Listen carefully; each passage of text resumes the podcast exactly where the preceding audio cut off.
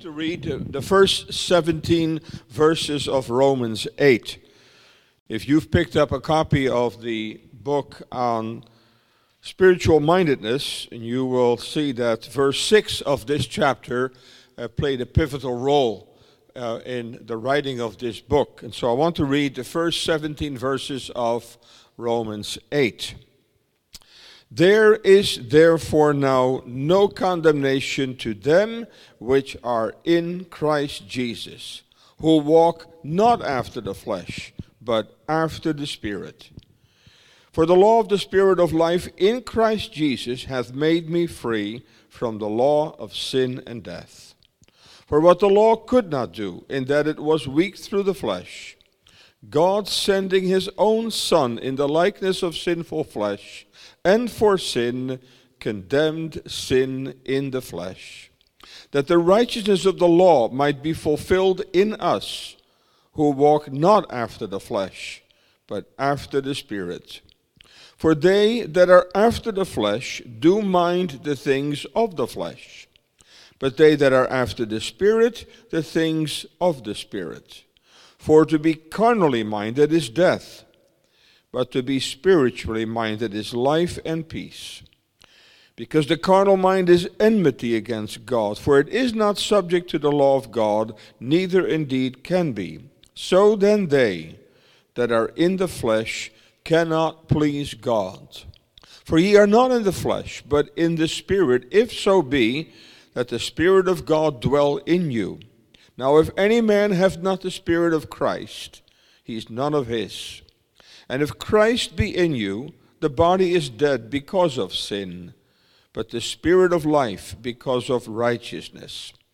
But if the spirit of him that raised up Jesus from the dead dwell in you, he that raised up Christ from the dead shall also quicken your mortal bodies by his spirit that dwelleth in you. Therefore, brethren, we are debtors, not to the flesh, to live after the flesh. For if you live after the flesh, ye shall die. But if ye through the Spirit do mortify the deeds of the body, ye shall live. For as many as are led by the Spirit of God, they are the sons of God. For ye have not received the spirit of bondage again to fear, but you have received the spirit of adoption, whereby we cry, Abba, Father. The Spirit itself beareth witness with our spirit that we are the children of God.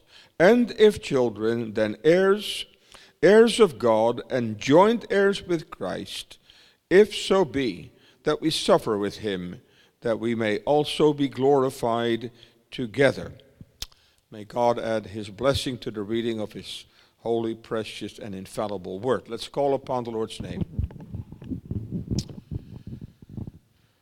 Most gracious, glorious, and exalted triune God. Blessed Father of the Lord Jesus Christ, in the name of thy well beloved Son, we draw near to thee tonight, as thou dost give us the opportunity also in the middle of the week to gather together to receive instruction from our brother, thy dear servant, who will speak to us about the important subject of spiritual mindedness.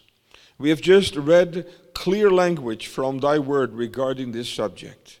And we do pray, therefore, that the instruction that will be given tonight will be profitable for our own soul. What a calling we have to be a spiritually minded people. We confess with sorrow that so often our, our soul cleaves to the dust, that we are so profoundly impacted uh, by the prosperous and materialistic culture that surrounds us. And, the Lord, we pray, however, that by grace we might be a spiritually minded people in the midst of a wicked and perverse generation, and that so by grace something of the glory of Christ would emanate also from our lives. And so remember our dear brother as he goes before us, granting what he needs in the instruction given. We ask for thy blessing upon him and his family, but also upon the important work he may do at our seminary as he and all those who surround him are engaged in the great and glorious task of pre- preparing men for gospel ministry. Lord, bless his labors as well. Remember us so together and give us a good and edifying evening. We ask it alone in Christ's name. Amen. So we want to welcome our dear brother Kranendonk. We're delighted that you accept our invitation to speak to us about the subject of John Owen and spiritual mindedness. Did everyone get a copy of the handout, the beautiful handout he's prepared for us? Also, there are a few copies left, I believe, of the book of John Owen called Spiritual Mindedness. They're on the, the table. And without further ado, I want to welcome Dr. David Kranendonk uh, a minister of the gospel in the Free Reformed Church, as you know, but also a professor at our Puritan Reformed Theological Seminary. Dr. Kranendonk, you have the floor.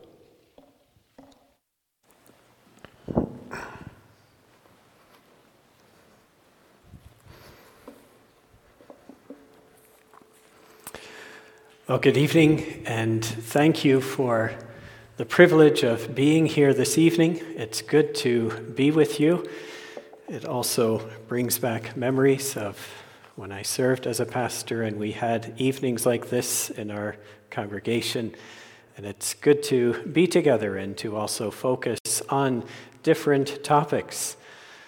And when I was asked to speak, uh, some of the things that were mentioned were you could do uh, introduce a book, maybe a Puritan book, or you could speak about meditation or maybe some other topic. Well, that's it's very broad and open ended. So it's those two first suggestions that led me to this book, Spiritual Mindedness by John Owen. Um, John Owen is a has written a lot, and there are they're beautiful books. They're not always the easiest to read, but they are rich with instruction. And this one here is also uh, in the Puritan paperback series. I'm sure you're familiar with that series of many different Puritan books. Uh, they tend to be smaller, uh, more readable. This one is slightly abridged from the original version, but it still certainly conveys the riches of the original version. Well, John Owen. He was uh, born in 1616 and passed away in 1683. He was a son of a Puritan pastor. He, at the age of 12, entered Queen's College in Oxford, England. You try and imagine if your parents and you see your 12 year old go off to college and he's away from home. That was uh, quite something in those days. We also know, or we're told anyway, that he would spend 18 to 20 hours a day studying. Now, my, my children could maybe learn from him in terms of his dedication and his eagerness to study. But um, so he was very diligent, very eager to learn, to study. And he obtained his master's at the age of 19. You could say, son of a pastor, studying in university, studying also theology. He must have been driven by a desire to serve God, and yet that's not the case. It seems like he was more focused on his own honor and his own glory than the honor of God in all his studies, which is such a reminder two people can be diligent and yet for such different reasons. And it was in his early 20s that he began to be convicted of his sin and of his lostness, and it was a something that weighed on him heavily. It made him withdraw from others for a period of time. And over time, his, his, he began to look towards the Lord Jesus Christ and his salvation, and yet uh, spiritual struggles remained until he was 26 or 7. A friend said, Come, let's go to this, this famous preacher in London. And he comes there into church, and lo and behold, some man he's never seen before mounts the pulpit.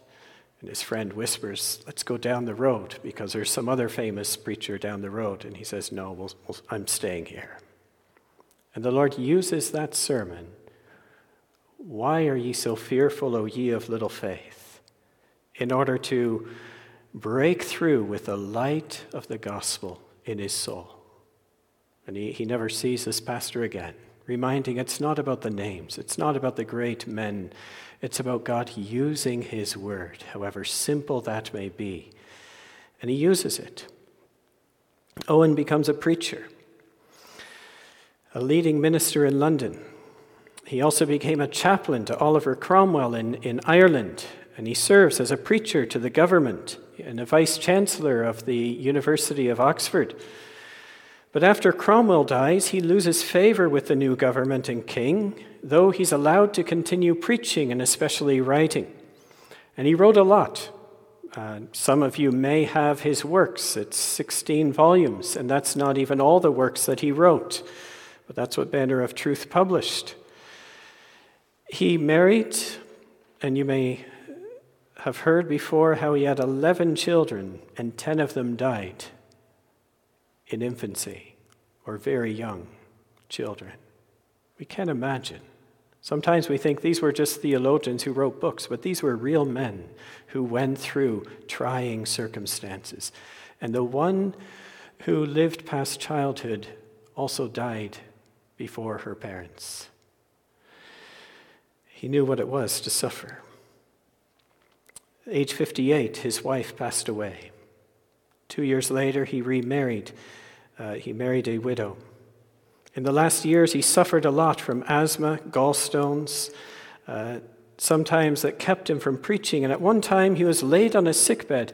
And he later wrote, During that time, I was every way unable to do anything for the edification of others. And he feared that he would not recover. And it was there on that sickbed that his meditations were drawn to this whole subject of spiritual mindedness and it was a, a, great, very edifying to him to, to be there and to be meditating on spiritual mindedness. So when he was restored in God's mercy, he preached a series of sermons on this topic of spiritual mindedness. And if that is all he had done, we wouldn't be here tonight. But he not only preached on it, he also wrote a book on it. And that's what we have before us tonight. The he, he felt he should not only be edified by it for himself, but preach on it and also write on this theme because he found it a very important theme for his congregation in the church in his day. He found the world pressing in on the minds of people in so many ways. And he knew if the world succeeded in filling the minds of people, they would be hardened against faith and obedience, and others would be weakened in their graces. He found so much changing in his society. He wrote, The world is at present in a mighty hurry as it throws away long established foundations. And in that context, he found people walk and talk as if the world were all and found them coming into church crowded with all these thoughts of, of what's going on in the world and that there wasn't room for the Word of God. And when we hear him describe his age, you'd almost think he was describing our age. And maybe that's exactly why this topic is so relevant to us of spiritual mindedness. He says, unless we have a measure of spiritual mindedness, no grace will thrive or flourish in us. No duty will be rightly performed by us. No condition sanctified or improved. Nor are we prepared in a due manner or made meet for the inheritance of the saints in light. He was convinced this is very important. So, what is this spiritual mindedness? What is this contrast that we find in the text that he draws from? The carnal mind is death, but the spirit, to be spiritually minded is life and peace. There's this great contrast here, isn't there, between these two minds, the carnal and the spiritual. Carnal means fleshly. But the point is not the contrast between our flesh as in our body and our soul. But fleshly, in the Word of God, flesh stands for what we are by nature. It's our natural fallen condition that where that principle of sin governs not just our body but our minds and our hearts and our whole being it says in verse 7 of Romans 8 the carnal mind is enmity against God. It can't get any worse than that, can it? That's a carnal mind. Hating God. What a terrible reality that is. That's why it says, those who are after the flesh do mind the things of the flesh and walk after the flesh. That depravity governs their mind and their heart and their walk. The Spirit, to have that spiritual mind, is a fruit of the Spirit of God, of His work in regeneration. He makes us spiritually minded. He renews that mind. He overcomes that enmity. He works spiritual life. He dispels that darkness. He gives light. He subdues that rebellion. And He gives submission and delight in Himself, in God. He makes all things new. And what the Spirit works is spiritual in the sense of being influenced and governed by the Holy Spirit. Owen says, Spirit here is the holy, vital principle of new obedience wrought in the souls of believers by the Holy Spirit, enabling them to live unto God. When it talks about a spiritual mind, we aren't just to think about that place where we think ideas and thoughts. The spiritual mind is a reference to our insides. In other words, where we think and where we desire. It's, it's, our, it's our, our heart, you could also say. Owen says the difference between these two states is great, and the distance in a manner infinite because an eternity of blessedness or misery depends on this. Are we carnal or are we spiritual? But at the same time, while there's this infinite distance between being only having a carnal mind and being renewed by the Spirit to be spiritually minded, still the believer struggles with that carnal mindedness and needs to be renewed continually to be spiritually minded. And so, the third question you have there is what does spiritual mindedness involve? And the first thing is a mind drawn to think of spiritual realities. He says our, our minds are filled with thoughts like a tree can be covered with blossoms. Yesterday we thought that's coming very, very soon, and today we changed our minds. But it's what happens in the spring, right? There's those blossoms, and you see those apple trees covered with blossoms. Now, a lot of those blossoms, the, the petals fall and nothing happens, but there's others where fruit forms. And so he says, Our thoughts are like the many blossoms, and our actions are like the fruits that form from those thoughts. And not all our thoughts result in actual fruit of actions. But the spiritual mind begins with, with that, what we think inside ourselves. Proverbs 23, he says, As a man thinketh in his heart, so is he. But he's specific here. He says, thoughts which are voluntary, unforced, and arise naturally because they are delighted in and bring satisfaction to the mind, these are the thoughts which show us the true reality about ourselves. This is what's important.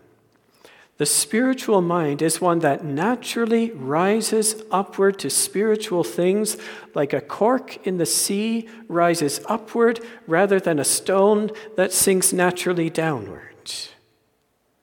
So, spiritual mindedness is more than thinking about spiritual things because you have to. It isn't as if a businessman is, is earthly minded because he has to think a lot about his work, and a, a professor is spiritually minded because he has to think a lot about the Bible. A businessman could be more spiritually minded than a professor. If a professor only thinks about the things of God because he has to write and speak about the things of God. Whereas a businessman can be spiritually minded in this sense that when he doesn't have to think about his business, his thoughts naturally go to God. And even as he's doing his work, he's doing it in dependence on the living God. So, spiritual mindedness isn't just how much you think of God, but where is the bent of your mind? We can be carnally minded while we're in church or while we're praying because our heart isn't in it. We can be spiritually minded while we're walking through a grocery store and we see those people with spiritual eyes. If we just think of God when we have to, when we're reading the Bible after the table or after supper or we're in church, it could just be carnal. If our hearts go out that way, that's the evidence of being spiritually minded. So, this is a question for us tonight. What do you think of when you have nothing you need to think of? Where do your and my thoughts go? When you wake up, when you go to sleep, when you're driving in the car, where do your thoughts go? Do they sink down like a stone, or do they go up like a cork? Owen says Many complain that when they think of spiritual things, worldly thoughts intrude. Well, then, when you think of worldly things, do spiritual things intrude? If they do, it's an evidence you're spiritually minded. This also makes spiritual mindedness different from giftedness. A person can have a gift to teach or a gift to, to sound eloquent in prayer without the heart being drawn to God above. He says, when gifts stir up grace, they're wonderfully useful. But if gifts take the place of grace, they damage our souls. He's saying, don't just trust in your gifts to be able to talk about God but it's about where your heart goes. Second, a mind that delights, a spiritual mind is a mind that delights in the preciousness of spiritual realities. It's learned to delight in the beauty and the excellence of these spiritual realities. If, if your heart goes out to them, it must be because you found them attractive. It's like a magnet, and so your heart is drawn out exactly because those things have become a magnet and you've, you've seen the value of them. A spiritual mind is about having a sense of the excellency of spiritual things so that you value them. The carnal mind cannot understand the value of the things of God. 1 Corinthians 2 says the natural man doesn't understand the things of God. He doesn't see their value, he doesn't see their reality, he doesn't delight in them. And because by nature, our, what we are is contrary to these things of God. But when God renews our hearts, we come to delight in them. He says all spiritual and heavenly objects are from God in Christ, and therefore have an infinite beauty and goodness and loveliness about them, which makes them powerfully attractive to renewed spiritual desires. That's what makes spiritual mindedness so rich. Spiritual mindedness gives a relish and delight in thinking of God because it flows from a love to Him. It's not a forced, I have to think about God, otherwise He will be displeased with me. It's not a bondage, it's not a yoke, but it's a delight because there's no one like God. And who else is worth, worthy of my heart and my thoughts like God? That's what gives a delight to use the means God is pleased to bless to show himself prayer, prayer and hearing the word and reading and meditating upon it. Spiritual mindedness, Owen says, delights to meet with God through Christ in every duty of religious worship.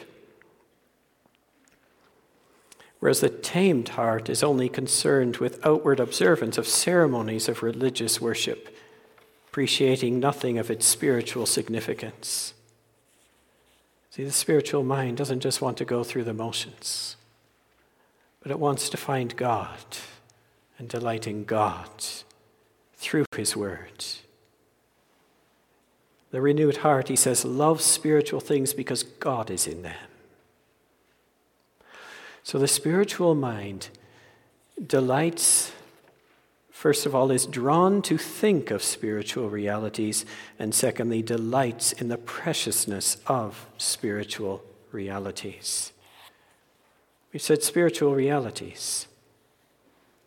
What does Owen have in, in mind, especially? Well, the first thing he refers to is the glories of heaven. We might think the first thing that would come to his mind would be God. The spiritual mind is focused on God. But he begins with heaven. Because the spiritual mind is heavenly minded, it's focused on those things not seen.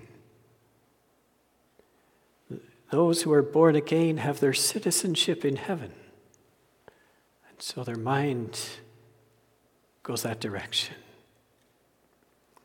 And when he speaks of heaven, he stresses spiritual mindedness has a true understanding of it, not just as some vague, better place where people are better off, but a place, he says, that's in the first place without sin.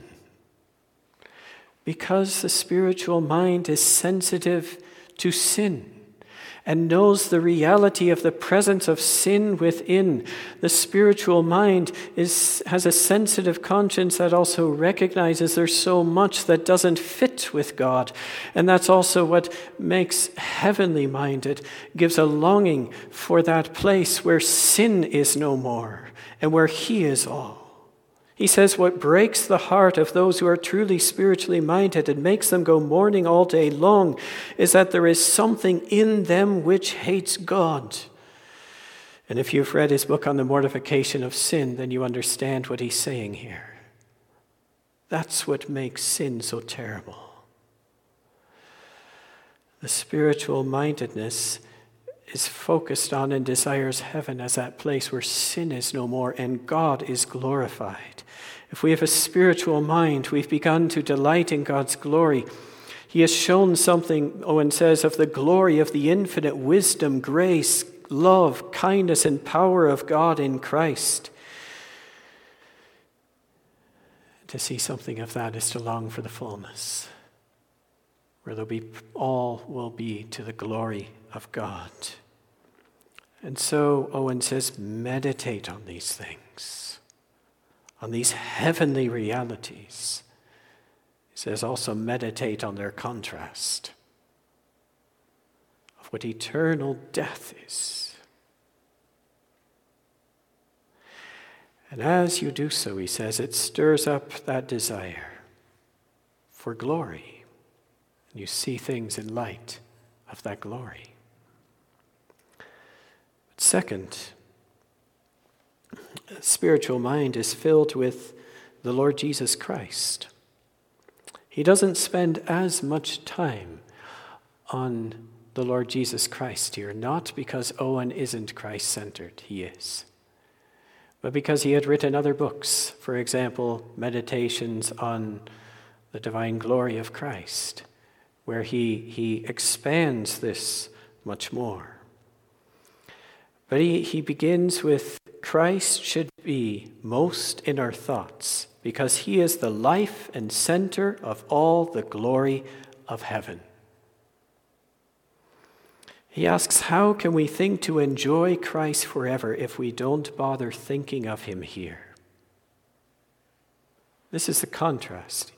He says, It's no wonder that we have such little experience of the power of this holy fellowship with Christ when we spend so little time thinking of Him.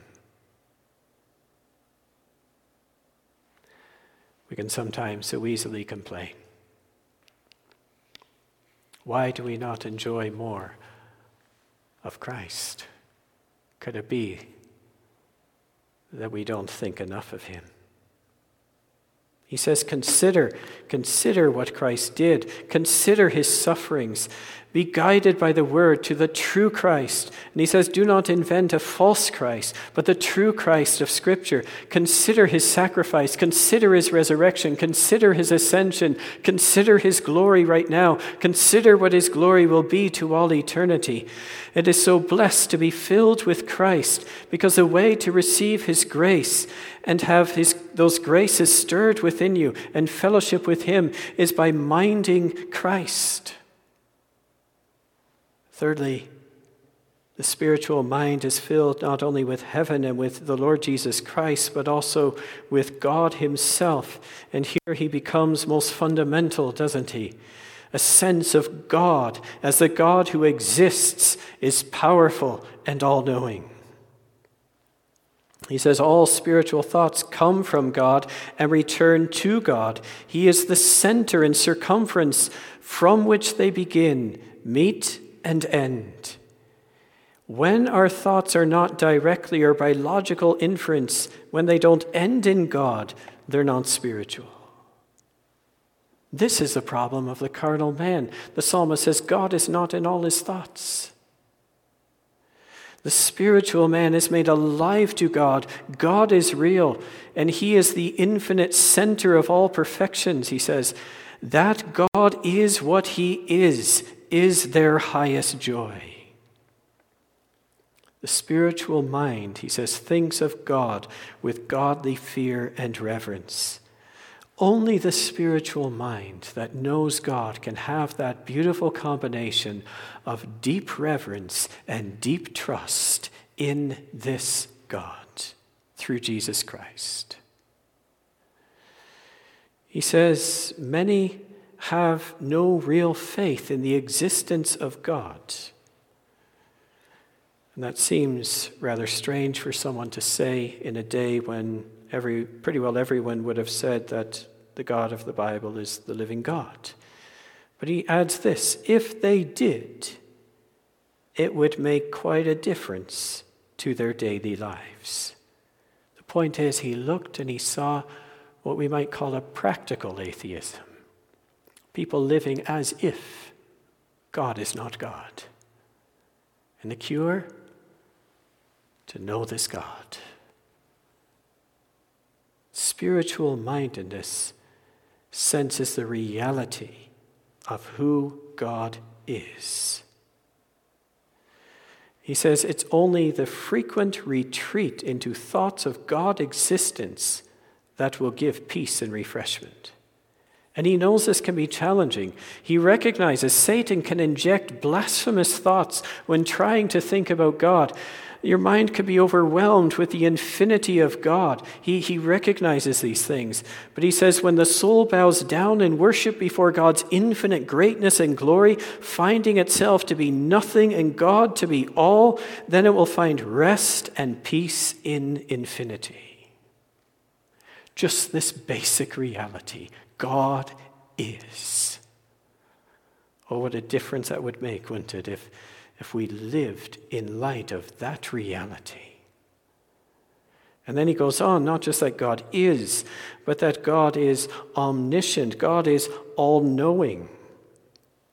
He says we can't take one step in our walk with God unless we remember that always and in all places He is present with us in temptation to realize God sees us, puts a fear of sin. In the company of the world, to remember God sees us. In the midst of sinful desires, to remember God sees us.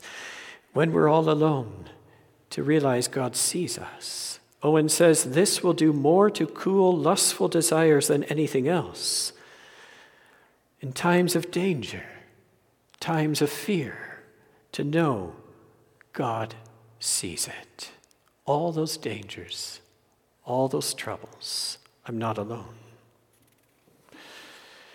And it's not just a God who sees as a spectator, not just a God who is passively observing everything.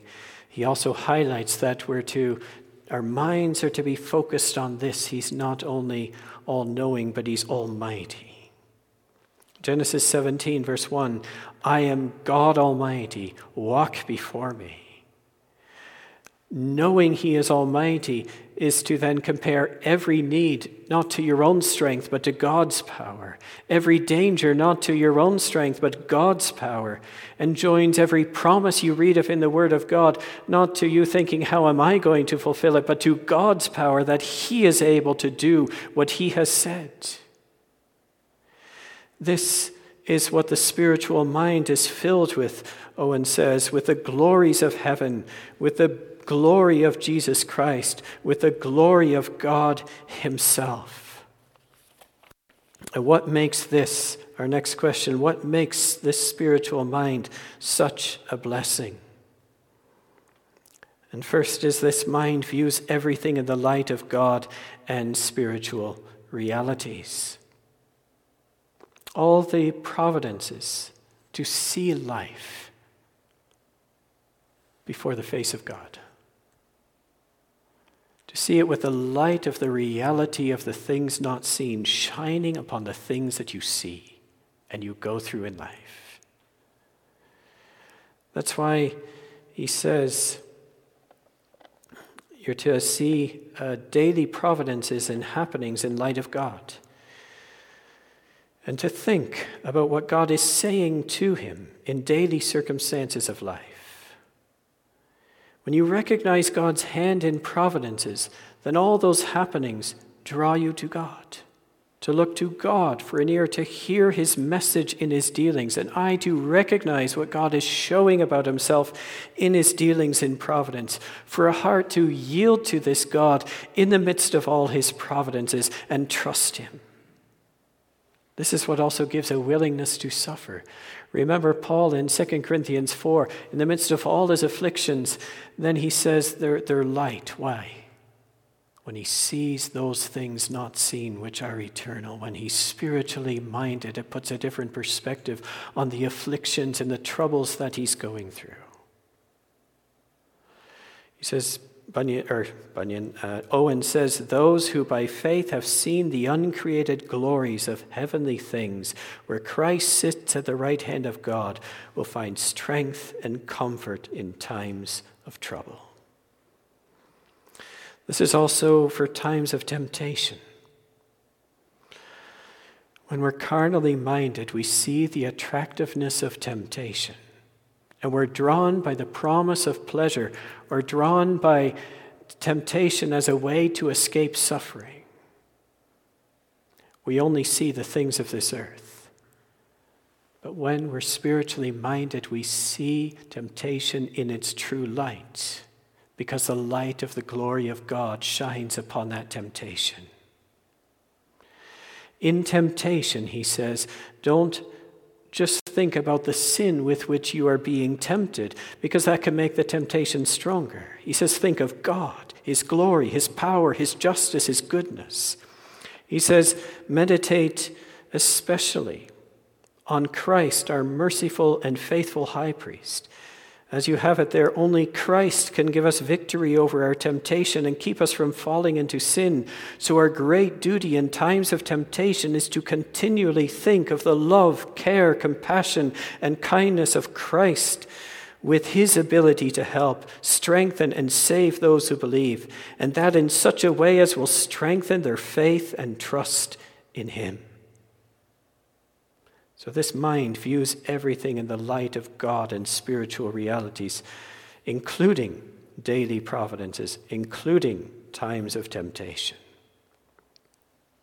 But this is also such a blessing because the spiritual mindedness receives richer supplies of God's grace. Faith. He says, meditation of heavenly things will greatly increase in strength and faith because the more focused you are upon the object of faith, the more that faith strengthens. He says, Heavenly, the more we discern the glory and the excellence of heavenly things and what rest and happiness they bring us, the more grace within us, the more will grace within us hunger and thirst after these things, and more faith will be established in embracing them. He says, hope as well. He, he uses a picture of, of setting sail for a far country because something's awaiting you. And if you're not so sure exactly what that thing is that's awaiting you, or so certain that it's awaiting you, you'll easily be discouraged. But if you know what that inheritance is, and you are focused on it and its glory, that's what gives hope. And it's hope that strengthens to continue on on the journey to that place. And so spiritually vague hopes are so weak and so powerless. But when you meditate and you have a sense of what awaits, that stirs up hope. Also, love. When we're fixated on the things of this world and our hearts are so divided and pulled in different directions, that that love of God is so weak. But the more we're focused on Him, on God, on Christ, on heaven, the more love is stirred up to this God, to this Christ. He says, Worldliness is a mortal disease and will not be thoroughly cured except by spiritual mindedness. Also, holiness. It fits with holiness, doesn't it? He says, the heart, which has been led by faith to embrace spiritual and heavenly things, is gradually transformed into their image and likeness. He says it's, it's like a seal that's pressed upon your heart. It's the seal of these heavenly realities that are pressed upon your heart and pressed upon your life as you're focused upon them. Now, if this is such a blessing, the question can come what hinders this spiritual mindedness? One person can say, Well, I'm just so busy. I have so many things to do, so many things call for my attention, so many things uh, fill my mind. And so what? What does that mean? Is that a legitimate reason not to be focused on the things of God? Because you have so much things requiring your attention. Is that the problem? Owen says, I would never discourage any from working hard in their lawful callings. But with many, providing for one's family is only an excuse to hide a shameful love for the things of the world. Is that true? He goes on, he says, spiritual thoughts will do more, no more to hinder a person from his doing his job well than will foolish, worldly, lustful thoughts. And all sorts of men find plenty of time to indulge in these while they're working. Owen says God created the earth good, but now it's Satan's bait to tempt men from God. It's deceitful because sometimes these things can be lawful, legitimate things. It may not even be sinful fantasies that you're engaged in, but just earthly things. And that's exactly the subtlety of it, that they become all to us.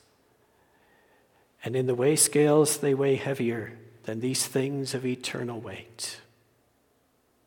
But then the problem is not our busyness, and the problem is not the, the calling that we have in this life to work and do our tasks. The problem is the bent of our heart. That's why the, the hindrance is sin, isn't it? Sin. Not just earthly mindedness, which is sinful, but it can also be specific sins.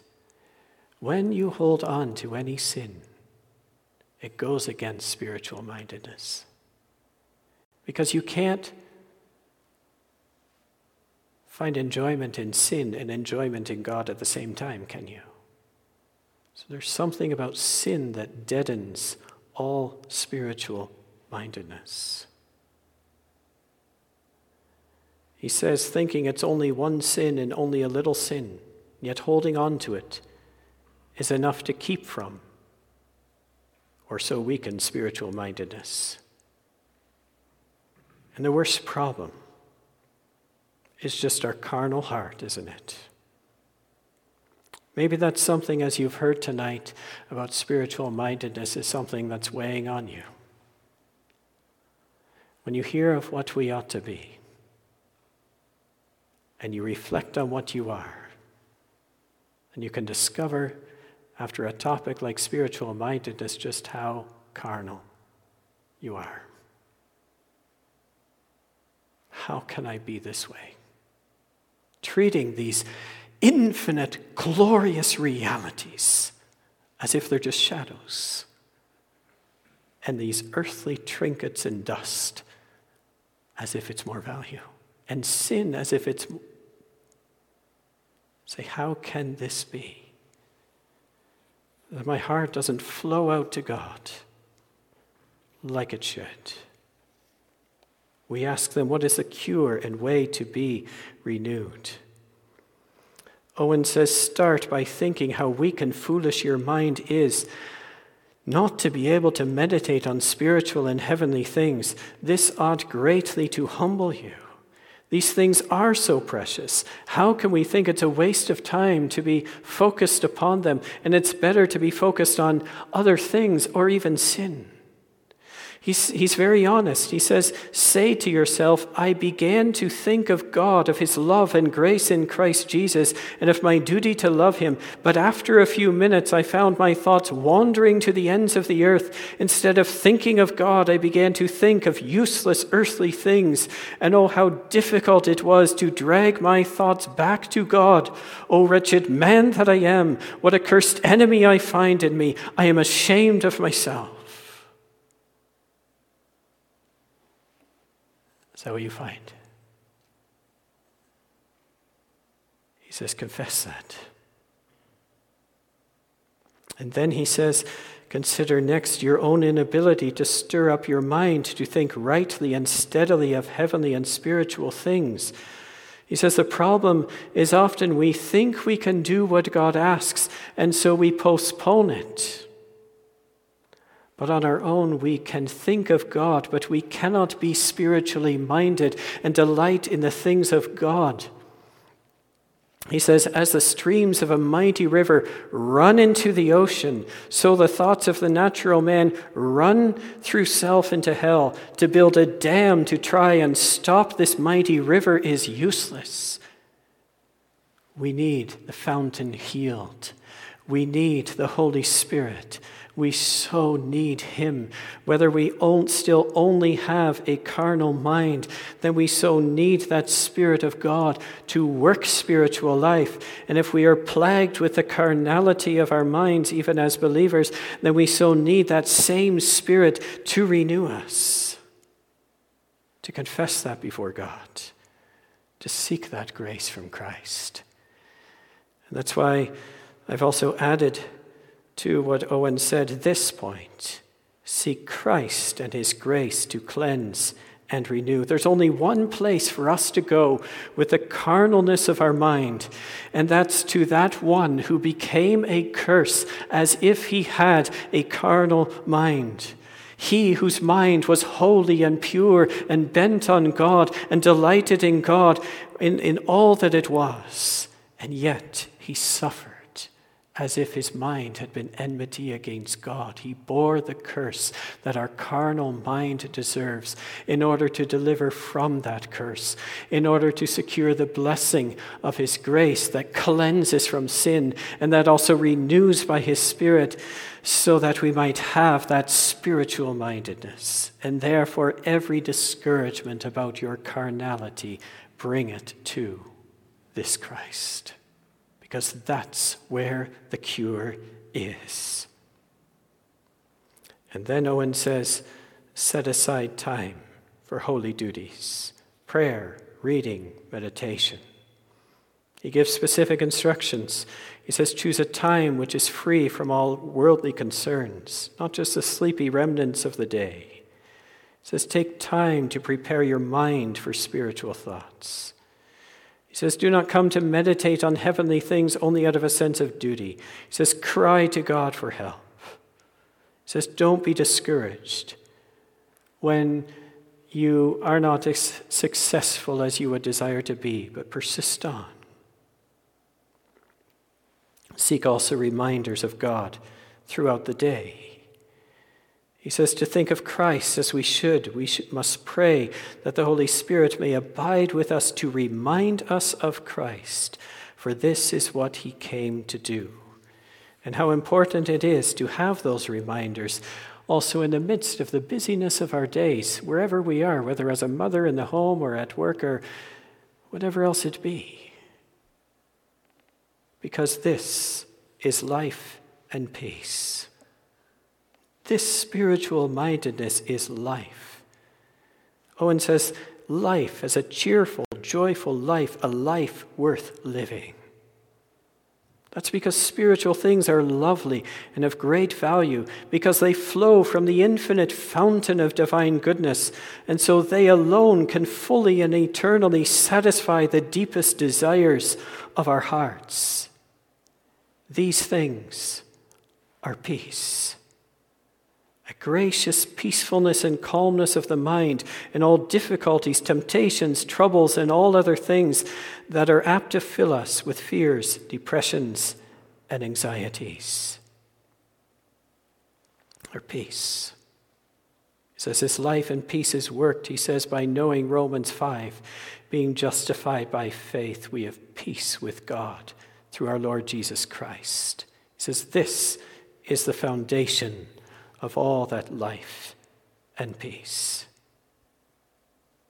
He says, spiritual mindedness fixes our thoughts and desires on the grace and love of God.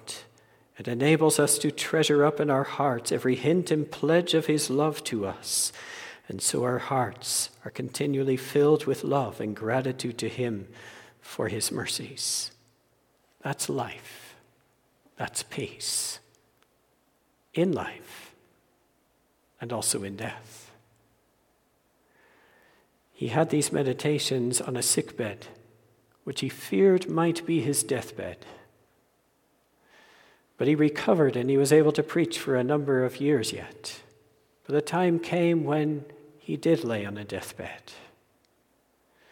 And the day in which he died, in the morning of that day, a, a fellow pastor came to him and told him that his book, Meditations on the Glory of Christ, had passed through the press.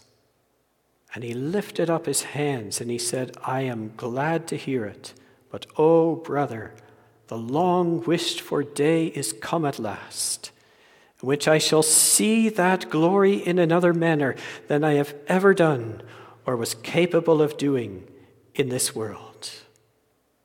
Spiritual mindedness is just a little foretaste of that eternal weight of glory. And so, in the midst of a hectic world, in the midst of all the things that call for your attention, in the midst of all the directions that sin would draw you, remember this to be carnally minded is death but to be spiritually minded is life and peace.